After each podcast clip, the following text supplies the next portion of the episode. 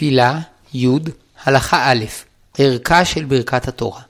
לאחר שארץ ישראל נחרבה וישראל גלו מעל אדמתם, התעוררה השאלה על מה עבדה הארץ? מה החטא השורשי שבעטיו החלה ההתמוטטות הרוחנית שגרמה לחורבן? שאלה זו נשאלה לחכמים, לנביאים ולמלאכי השרת, ולא ידעו להשיב. עד שהקדוש ברוך הוא בכבודו ובעצמו פירש, ויאמר השם, על עוזבם את תורתי אשר נתתי לפניהם. והכוונה שלא בירכו בתורה תחילה. כלומר, אף שבפועל למדו תורה, כיוון שלא התייחסו אליה כאל הוראה אלוקית מן השמיים, נחשב הדבר שעזבו את תורת השם, שכל הלומד תורה כאחת החוכמות האנושיות, אינו נחשב כלומד תורה. אבל כשאומרים את ברכת התורה כראוי, הרי שניגשים אל התורה מתוך אמונה והתקשרות אל נותן התורה. עוד שאלו חכמים, מדוע אין רוב בניהם של תלמידי חכמים ממשיכים בדרכם ונעשים אף הם תלמידי חכמים? הרי ללא ספק ההורים רצו שבניהם ימשיכו בדרכם, ויעסקו כל חייהם בתורה, ומדוע לא הצליחו לחנך לכך את בניהם? יתר על כן, באותם הימים היה מקובל מאוד שכל בן ממשיך במקצוע אביו. בני הנגרים היו נגרים, בני החקלאים היו חקלאים, וכן כולם. והשאלה, מדוע אחוזים גבוהים יחסית מבניהם של תלמידי החכמים אינם תלמידי חכמים? כמה פירושים נאמרו לכך בתלמוד, והפירוש האחרון הוא מפני שאינם מברכים בתורה תחילה. כלומר, פעמים רבות בניהם של תלמידי החכמים לומדים תורה מפני שראו את אביהם לומד, וכמו כל הבנים שאוהבים לחקות את אבותיהם, אף הם משתדלים ללמוד תורה. אבל תורה אי אפשר לקנות, אלא על ידי לימוד לשם שמיים, מתוך התקשרות אישית אל נותן התורה, ולכן אותם הבנים שלומדים מתוך שגרה וחיקוי לאביהם, אינם רואים ברכה בלימודם. תפילה, י', הלכה ב', תוכן ברכת התורה ודין אהבת עולם. שלושה חלקים לברכות התורה. בראשון, מברכים את השם שקידשן במצוותיו וציוונו לעסוק בדברי תורה. בשני, מבקשים שתהיה התורה שהשם מלמד את עמו ישראל ערבה בפינו, ונזכה ללומדה בחשק, ונזכה אנחנו וצאצאינו לדעת את התורה. בחלק השלישי, מברכים ומודים להשם שבחר בנו מכל העמים ונתן לנו את תורתו. ואמרו חכמים שזו הברכה המובחרת שבברכות התורה. מפני שמוזכרת בסגולת ישראל, שהשם בחר בנו מכל העמים, ומתוך כך נתן לנו את תורתו. זהו הטבע הנשמתי של ישראל, שקשור ודבוק בהשם ובתורתו, ולכן רק עם ישראל יכול לקבל את התורה ולהאיר על ידה את העולם. מבין אומות העולם יכולים להיות גויים צדיקים וחסידים, אבל זאת תהיה חסידות פרטית של אנשים יחידים, שלא יוכלו להגשים את הייעוד השלם של התורה, לגלות את דבר השם בכל תחומי החיים ולתקן את העולם. רק עם ישראל יכול לעבוד את השם במסגרת לאומית, ולחתור לתיקון העולם בדרכי האמת והחסד, כפי שניכר מההיסטוריה הארוכה שלנו. על פי זה מובן, מדוע ברכת אהבת עולם, אהבה רבה לנוסח אשכנז, שאנו מברכים לפני בקריאת שמע, יכולה להחליף את ברכת התורה, שעיקרה עוסק באהבה שהשם אוהב את ישראל, וחתימתה הבוחר בעמו ישראל באהבה, ומוזכר בעניין התורה באריכות, שישראל והתורה קשורים ותלויים זה בזה. למעשה, מי שמסופק עם ברכת ברכת התורה, יכוון לצאת ידי ברכת התורה באהבת עולם, וכן מי ששכח לברך את ברכת התורה לפני התפילה, והגיע לברכת אהבת עולם, יכוון לצאת בה ידי ברכת התורה, ואחר התפילה יזכור ללמוד כמו שלומדים אחר ברכת התורה. תפילה, י', הלכה ג', האם המצווה לברך מהתורה? אמר רב יהודה אמר רב, מניין לברכת התורה לפניה מן התורה? שנאמר, כי שם השם אקרא, הבו גודל אלוהינו. כלומר, כל התורה נחשבת כשמותיו של הקדוש ברוך הוא, שכן הוא עצמו נסתר לגמרי מאיתנו, ועל ידי התורה הוא מתגלה לעולם. וזהו שנאמר, כי שם השם אקרא, לפני שתלמדו תורה, הבו גודל אלוהינו, אמרו ברכה לנותן התורה. למעשה, לדעת רמב"ם ושולחן ערוך, ברכת התורה מדברי חכמים, ומה שדרשו מן הפסוק אינו אלא אסמכתה. לפי זה, במקרה של ספק, יש להקל ולא לברך.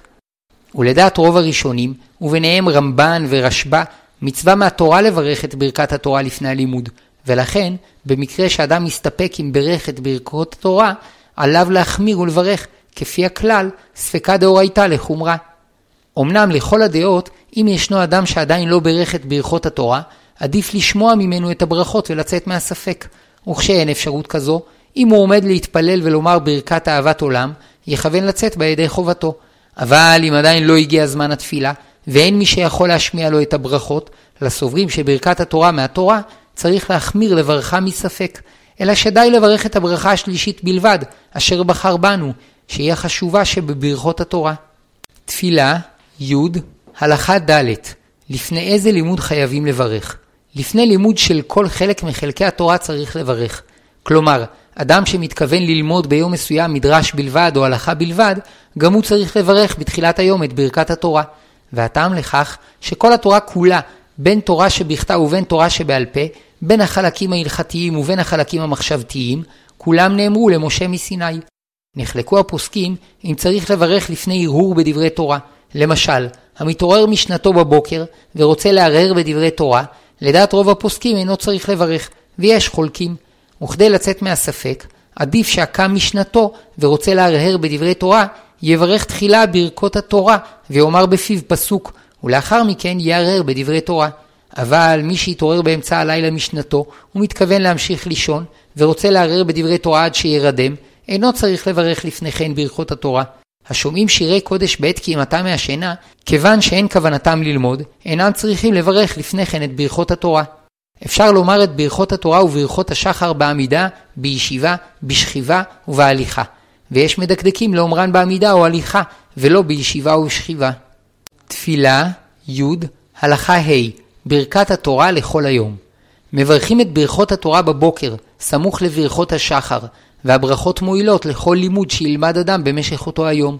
ואף שילך אחר כך לאכול ולעבוד, כשיחזור ללמוד, אינו צריך לברך שוב את ברכות התורה. ובזה שונה ברכת התורה משאר ברכות המצוות. שבכל שאר המצוות, בכל פעם שאדם מקיים את המצווה מחדש, עליו לשוב ולברך עליה, מפני שכל שאר המצוות מתקיימות בזמן מסוים. למשל, מצוות הסוכה מחייבת את האדם שיאכל ויישן בסוכה, אבל בשאר הזמן הוא רשאי ללכת לאן שירצה.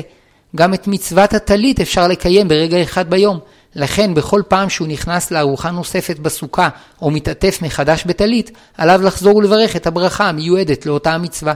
אולם מצוות תלמוד תורה היא מצווה כללית שמקיפה את כל ימיו ושעותיו של האדם, שנאמר, והגית בו יומם ולילה.